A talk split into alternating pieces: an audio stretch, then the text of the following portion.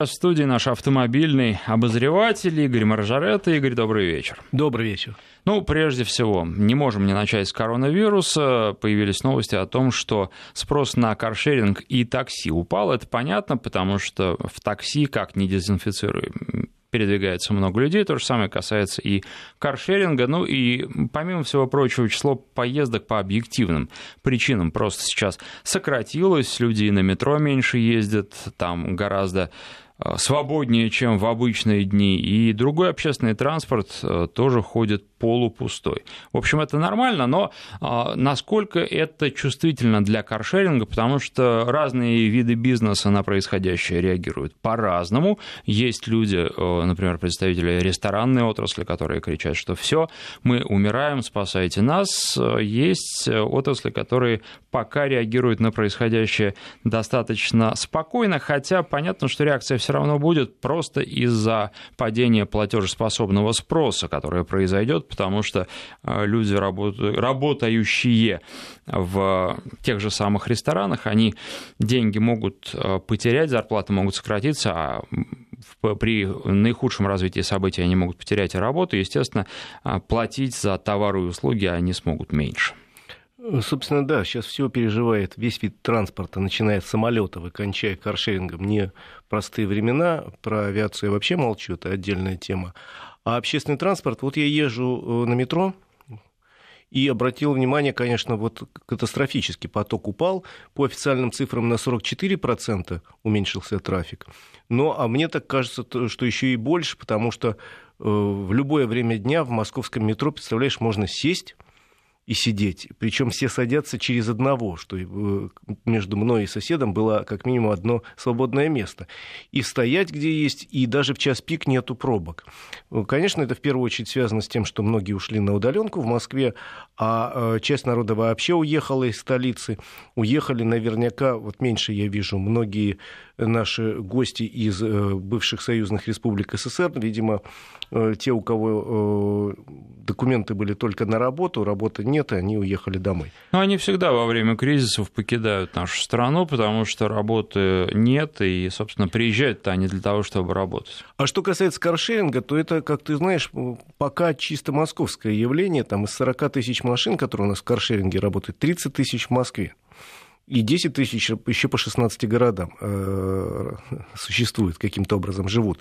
И в Москве каршеринг использовался по обычному маятниковому такому движению, как и водится, как и общественный транспорт. То есть из спальных районов э, утром люди ехали на работу в центр, э, и в центре было полно. Ну, сам видел, как раньше было, на, в центре идешь, и все парковки заняты машинами ну, каршеринга. По сути, да, это ничем особо не отличалось от использования личного автомобиля. Утром на работу, вечером с работы. Вечером с работы. То есть я, допустим, живу в центре, я утром каршеринг найти не мог катастрофически, а и вечером тоже, потому что я как-то не, не, не, не в маятнике, не в этом. Но, э, в принципе, В принципе, каршеринг – это, конечно, автомобиль для тех, кто работает в офисе, кто нормально зарабатывает и кому надо перемещаться на работу или там по делам, а он дает возможность припарковаться на платных парковках бесплатно и вообще где-то проще значительно на каршеринге парковаться. И вот поскольку этот слой населения сейчас меньше всего ходит на работу, то, соответственно, каршерингом стали пользоваться меньше. Тут еще один важный момент, еще одно использование каршеринга. Можно было заметить в огромных количествах машины каршеринга. В аэропортах. У... В аэропортах, да, конечно, но еще у конечных станций метро, потому что из Подмосковья, ближнего и не очень ближнего, туда, куда можно добираться на машинах каршеринга, люди вечером уезжают и с утра приезжают обратно, поэтому там вот как раз машин много, выбирай себе любую, можно и марку выбрать, там модель, какую угодно. Я думаю, что каршеринг выживет, тем более в Москве он чувствовал всегда-всегда неплохо за счет очень серьезных льгот, которые даровало каршерингу московское правительство. Сейчас компании пытаются каким-то образом приспособиться к нынешним условиям. Я, например, сегодня от одной из каршеринговых компаний, услугами которой я иногда пользуюсь, получил предложение брать автомобиль, например, на два дня, если мне надо ехать на дачу, на очень льготных условиях, то есть вы платите за то время, пока едете, там пока на даче простой оплачивается по льготному тарифу и назад возвращаетесь. То есть каршеринг пытается приспособиться и, думаю, предложит не только такие варианты использования, а самые разные, удобные для пользователей. Вообще, я думаю, что каршеринг как раз неплохо переживет нынешний кризис, а вот с такси сложнее. Во-первых, действительно, у людей меньше стало свободных денег. Во-вторых, ездить не нужно многим каждый день куда-то там туда-сюда. Люди отсиживаются дома. И э, говорят, что таксисты переживают этот момент очень тяжело. Упали дневные заработки настолько, что даже за двенадцать-четырнадцать часов работы э, в лучшем случае отбивают стоимость аренды и плату э, агрегаторам за услуги. А себе на кусок хлеба остается там совсем немножко. Поэтому вот с такси совсем плохо, во всяком случае. Подозреваю, что их количество резко уменьшится после нескольких месяцев, если вот такая ситуация продлится. Мы сейчас сделаем перерыв на новости, после этого продолжим. двадцать часов тридцать четыре минуты в Москве. У микрофонов Александр Андреев и Игорь Маржаретта. И продолжаем про такси. Наверное, важный фактор то, что в такси работало и до сих пор работает много приезжих. Им, наверное, особенно трудно. У них нет каких-то финансовых запасов. Они должны отрабатывать, они должны платить за жилье, они должны отправлять деньги на родину. И э, в нынешних условиях денег может просто не хватать. Это правда, и, соответственно, я так подозреваю, большой отток будет в ближайшее время из такси в столице, в первую очередь. То, что касается регионов, там немножко проще, там в основном работают местные. Вот я одно время регулярно ездил в такси в городе Тольятти. В Тольятти потихоньку сокращали людей на автовазе, и многие из них отправлялись работать в такси привычно. С автомобильного завода автомобильный такой небольшой бизнес. А в Москве, да, очень много приезжих из бывших союзных республик, и их количество, я думаю, в ближайшее время будет активно сокращаться. Будут ли пополняться ряды таксистов москвичами и жителями Центральной России, вопрос сложный, потому что при сегодняшних расценках, чтобы действительно отбить хотя бы арендную плату, она в Москве составляет за автомобиль в среднем полторы тысячи рублей, и еще полтысячи надо, наверное, отдать агрегатору, надо работать не восемь часов, а сильно больше. В всяком случае, один мой товарищ, который сейчас пытается работать в такси, горько плачет. Говорит, что это не работа, а какое-то издевательство. Если двести рублей чистыми за день зарабатывает, за десять-двенадцать часов, бывает и такое. Поэтому с такси проблемы большие будут. Пока это не ощущается, но э, поскольку мы знаем только первые цифры, сокращение поездок на такси примерно на треть. Посмотрим, как дальше будет. Мне кажется иногда, что в Москве был переизбыток автомобилей, потому что говорили о каких-то фантастических цифрах, там сто тысяч такси из Москвы и Подмосковья, которые работают в городе, и э, иногда посмотришь там, целая улица стоит, припаркована только машина такси. Я уж не говорю об аэропортах. Тем более сейчас, когда количество вылетов из столицы сократилось ну просто на порядок, остались только внутренние, да и то не все, естественно, работы поубавилось. Ну и, безусловно, таксистов, как только станет меньше и машин такси, сразу вырастут цены. То есть рынок да. таким образом отрегулирует себя, но это будет происходить не одномоментно, на это потребуется какое-то время, какое, наверное, сказать трудно. Я думаю, что даже специалисты затруднятся ответить, потому что тридцатипроцентное падение спроса, причем в таком малом интервале времени. Ну, буквально за две недели. Это что-то, конечно, необычное. Вряд ли кто-то раньше с таким сталкивался.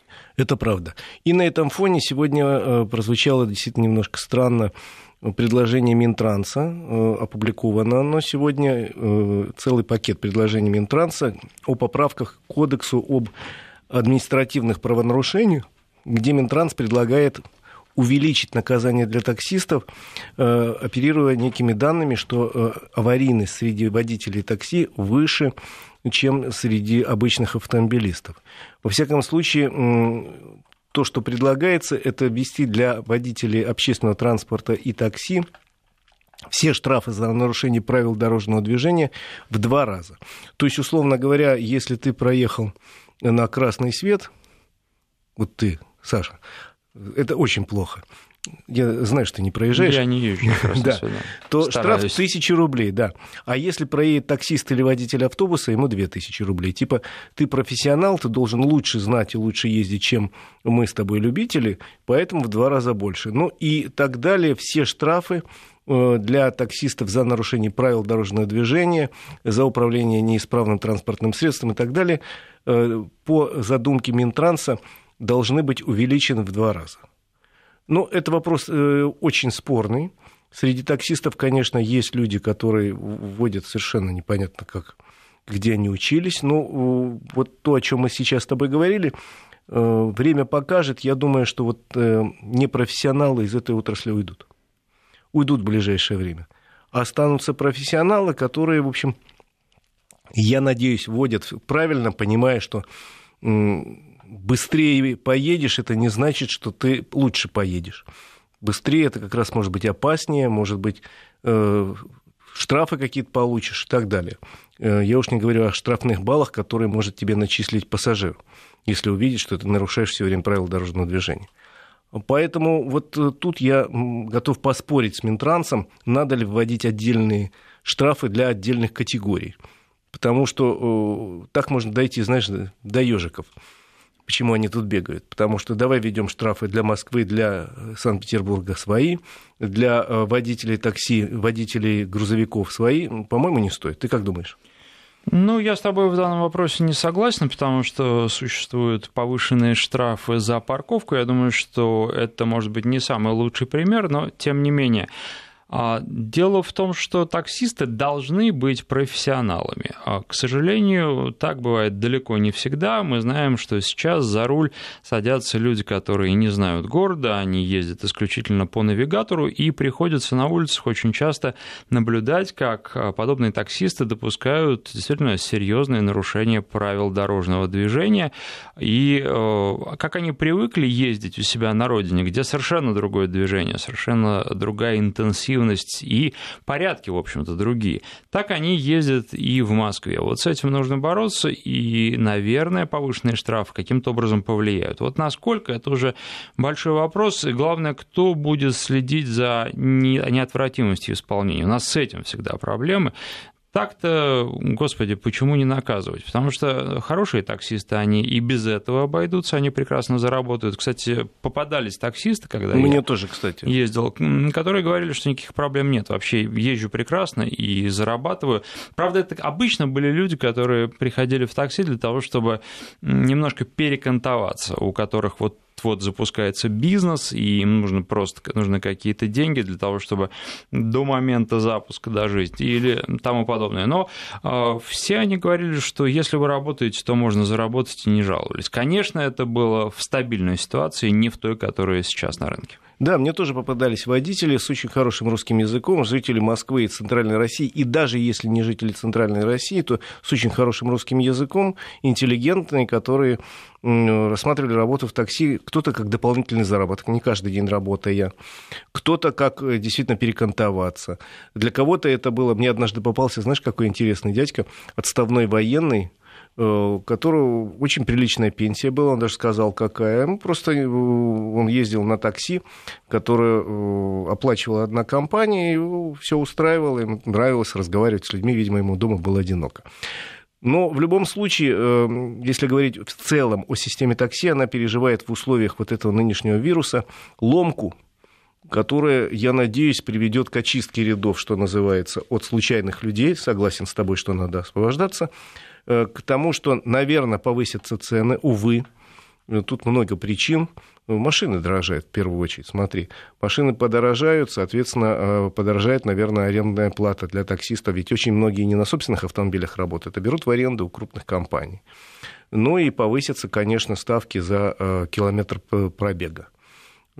Какие-то компании выживут, какие-то постараются демпинговать каким-то образом, обходя там те же самые налоговые правила. Есть же много компаний, которые работают по фальшивым аккаунтам, к сожалению. Но э, я надеюсь, что все-таки после того, как завершится вот этот очень страшный, неприятный период в жизни нашей страны и всего мира, мы получим некий новый вариант с такси, С, ну, не с тем, конечно, добрым дедушкой-таксистом, который играл когда-то Николай Крючков, но, в общем, с какими-то людьми, с которыми можно, во всяком случае, обсудить маршрут, куда ехать, а не только, который говорит, дорогу покажешь. Хотя таких тоже уже сейчас нет, навигаторов всех есть. Что ж, переходим к следующей теме. Давай, а, опять коронавирус. Как ГАИ будет работать в этих условиях? Потому что понятно, что по-старому работать нельзя, но вот как по-новому? Да, вчера госавтоинспекция объявила, что в условиях эпидемии они переходят на интересный режим работы. Нет, не появляется возможность сдать экзамен онлайн. Такого не будет, потому что мне, когда был опубликован документ, позвонил один там знакомый, говорит, а ты слышал, вроде как онлайн? Я говорю, нет, ничего, не понимаю, говорю, онлайн сдать экзамен. Потом прочитал, собственно, этот документ и понял, что все не так, с одной стороны, ужасно, с другой стороны, ну, некоторые проблемы появляются. И в ГАИ, впрочем, как во всей нашей жизни. Значит, первое. ГАИ продолжает работать, как и работало, в том числе принимать экзамены и регистрировать автомобили, ставить на учет, снимать с учета. Но если мы говорим об экзаменах, то, видимо, теперь могут в разных регионах по-разному, но удлиниться сроки сдачи, к сдаче экзаменов. В момент с того, как вы закончили школу, и до того момента, как вы сдаете экзамен в ГИБДД, срок может удлиниться. Почему? Потому что группы, которые будут сдавать экзамены, будут маленькие. Их разбивают специально на маленькие группы, чтобы не было, там, знаешь, тридцать человек толпится в ожидании, пока подъедет машина, освободится место, следующий курсант сядет, поедет.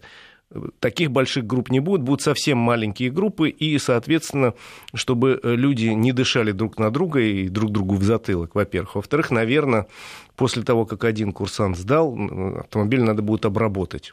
Ну, хотя бы протереть руль, там, рычаги э, и все, чего касался, чтобы допустить следующего курсанта. Это нынешние строгие правила требуют. Более того, эти машины, предназначенные для сдачи экзамена, должны регулярно полностью дезинфицироваться. Тоже займет время.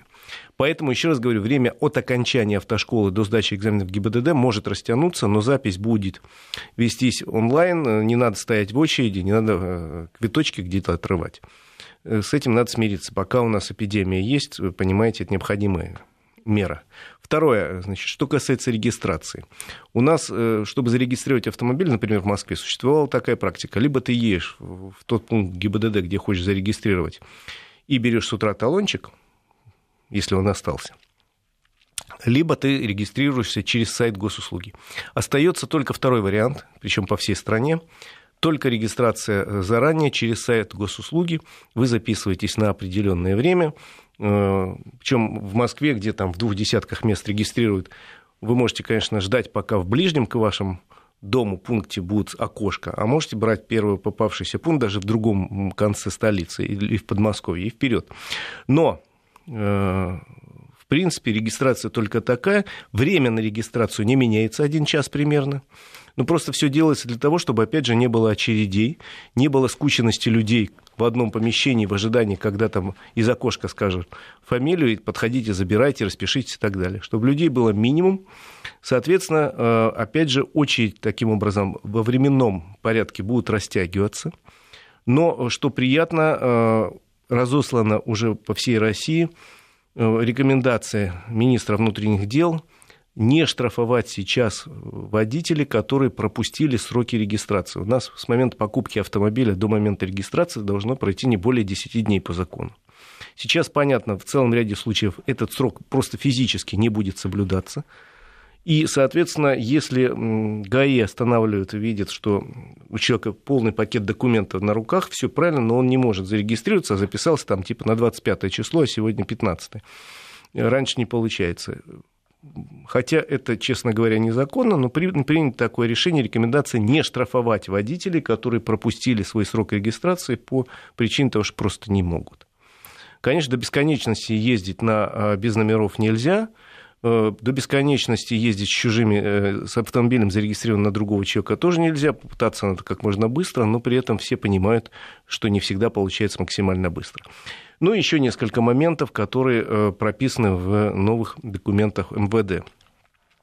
В случаях, когда сотрудник ГИБДД может принять решение, условно говоря, на улице он увидел нарушение, принял нарушителя в свои объятия условные, он тут же выписывает протокол, все составляет и до свидания. При этом избегать рекомендуется и не приглашать водителя в автомобиль ДПС.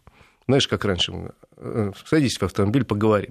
Вот это рекомендуется не делать. Вопросы решать как можно быстро на улице и стараться избегать ситуации, когда спорная действительно ситуация. Раньше говорили, ну хорошо, приедешь в административную группу такого числа, будем решать твое дело. По возможности не направлять в административную группу, то, что у нас называется в народе группа разбора. А если все-таки ситуация сложная, не очень понятная, вот в группу разбора э, приглашать э, там, в какой-то конкретный день, не просто приди в понедельник, а приди во вторник в четырнадцать часов, и э, во всех отделениях ГАИ по возможности будут специальные помещения, где вот будет сидеть минимум народа, чтобы решить сложные проблемы. И эти помещения должны тоже дезинфицироваться регулярно, э, проходить там уборка и так далее. Вот такие решения приняты в ГАИ. Я считаю, что это совершенно правильно и очень хорошо, что они опубликованы и все об этом оповещены. Ничего страшного, еще раз говорю, не происходит, но все-таки учитывать надо фактор эпидемии и то, что сотрудник госавтоинспекции, вот что называется, с вами лоб-лоб встречается, регулярно там общаются, и надо каким-то образом попытаться сделать, чтобы это общение перевести в онлайн по максимуму, а личное общение свести до минимума. Тоже логично. У нас, кстати, таксисты высказываются здесь против повышенных штрафов. Я тоже против, я за вас. Но при этом обосновывают, в общем, никак не обосновывают, обосновывают тем, что они не нарушают. Но если вы не нарушаете, то, значит, и, в общем, и бояться нечем. Про проблемы не существует. А уж если нарушаете, тогда да. Ну, а то, что нарушают, и это видят другие водители, ни для кого не секрет. Для этого не обязательно ездить в такси. Это со стороны видно. Да, достаточно просто регулярно выезжать на дорогу, и, безусловно, мы не говорим, что нарушают все водители, все таксисты. Есть и хорошие, есть и профессиональные, есть и культурные, и их достаточно много. Про процентную долю вот как раз здесь говорить не будем, голословные утверждения будут, но есть и абсолютно безбашенные, которых штрафовать вполне себе стоит. Слушай, есть абсолютно безбашенные и не таксисты, а просто водители. Да, ну ты знаешь, вот это тут такси и каршеринг, они идут рука об руку, и надо сказать, что еще вот очень часто фотографии бывают, когда столкнулись либо два каршеринга, либо два такси, либо каршеринг и такси, прям очень много таких фотографий. Бывает, бывает, и очень часто, кстати, в последнее время ролики и фотографии, когда в аварию попадают машины и такси. У меня в ленте, во всяком случае, таких очень много. Кстати, если мы заговорили о ГАИ, то надо сказать, что в последние дни и месяцы в ГАИ активно занялись темами, которые как-то были на заднем плане немножко в последние годы, и обострились просто, может, в каких-то случаях из-за знаковых аварий.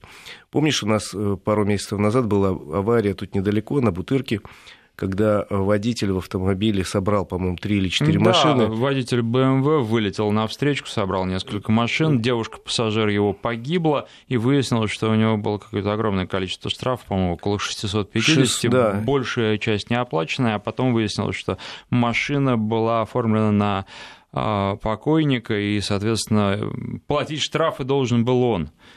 Ну да, они много лет приходили по адресу человека, которого давно нет живых, скапливались там, я не знаю, в виде там, пачечки, там, кучечки, бумаг.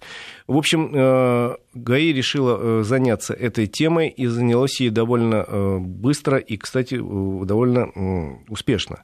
Во всяком случае, сейчас очень активно занимается, во-первых, теми людьми, за которыми числится большое количество штрафов. Мы тогда говорили, что выяснилось, что там порядка сотни человек есть по России, у которых за тысячу штрафов, и десять тысяч, у которых там от пятисот до тысячи.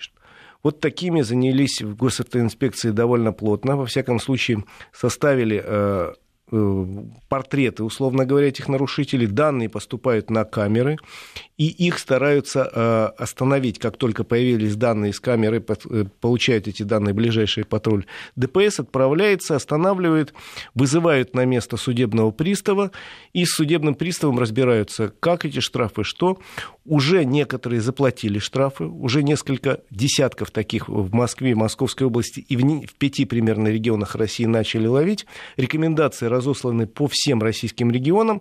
И вот таких злостных нарушителей достаточно активно начали ловить, автомобили отправлять на э, штрафстоянку, если у человека нет возможности оплатить сразу, разбираться, его ли это штрафы или кто-то другой на этой машине ездил. Опять же, э, в этой ситуации нужно и, можно и нужно. И э, задача стоит убрать с дороги по максимуму вот таких людей. Кто-то, кто сразу, конечно, выплачивает этот штраф, один, говорят, такой пойманный сразу согласился, в течение суток заплатил миллион рублей штрафов. Кто-то не может уплатить, автомобиль отправляется на торги, продается с торгов для компенсации этих денег. Это радует, потому что вот таких людей надо убирать с наших дорог. Спасибо, наш автомобильный обозреватель Игорь Маржаретта. Всем хорошей дороги.